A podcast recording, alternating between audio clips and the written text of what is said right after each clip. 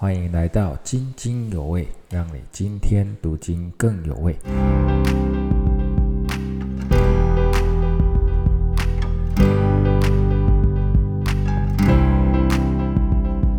在第十二节到第十五节的部分提到，在动乱当中会有假的教师出现，教会里也会有人随从假的教导。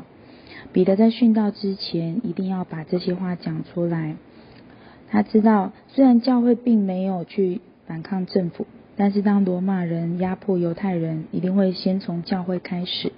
在这样子一个特别的时机当中，彼得教导信徒要继续的成长，并且盼望基督的降临，还有神能力的彰显。在第十五节到第十八节提到，彼得在殉道之前告诉所有的信徒。基督的降临和神国的事都是真的，我们抓住这个盼望，努力的进入神的国，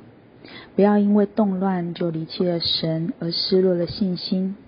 我们的国不是在地上，而是属天的，是彼得亲眼所见的。不要关注地上的国，不要担心他的政权如何，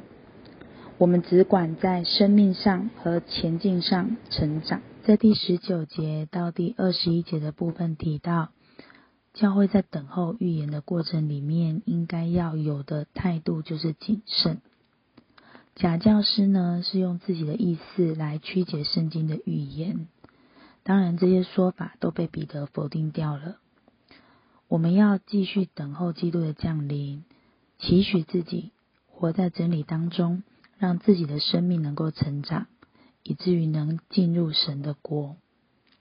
所以在彼得后书整个第一章都提到的，就是在关乎生命和前进的事情。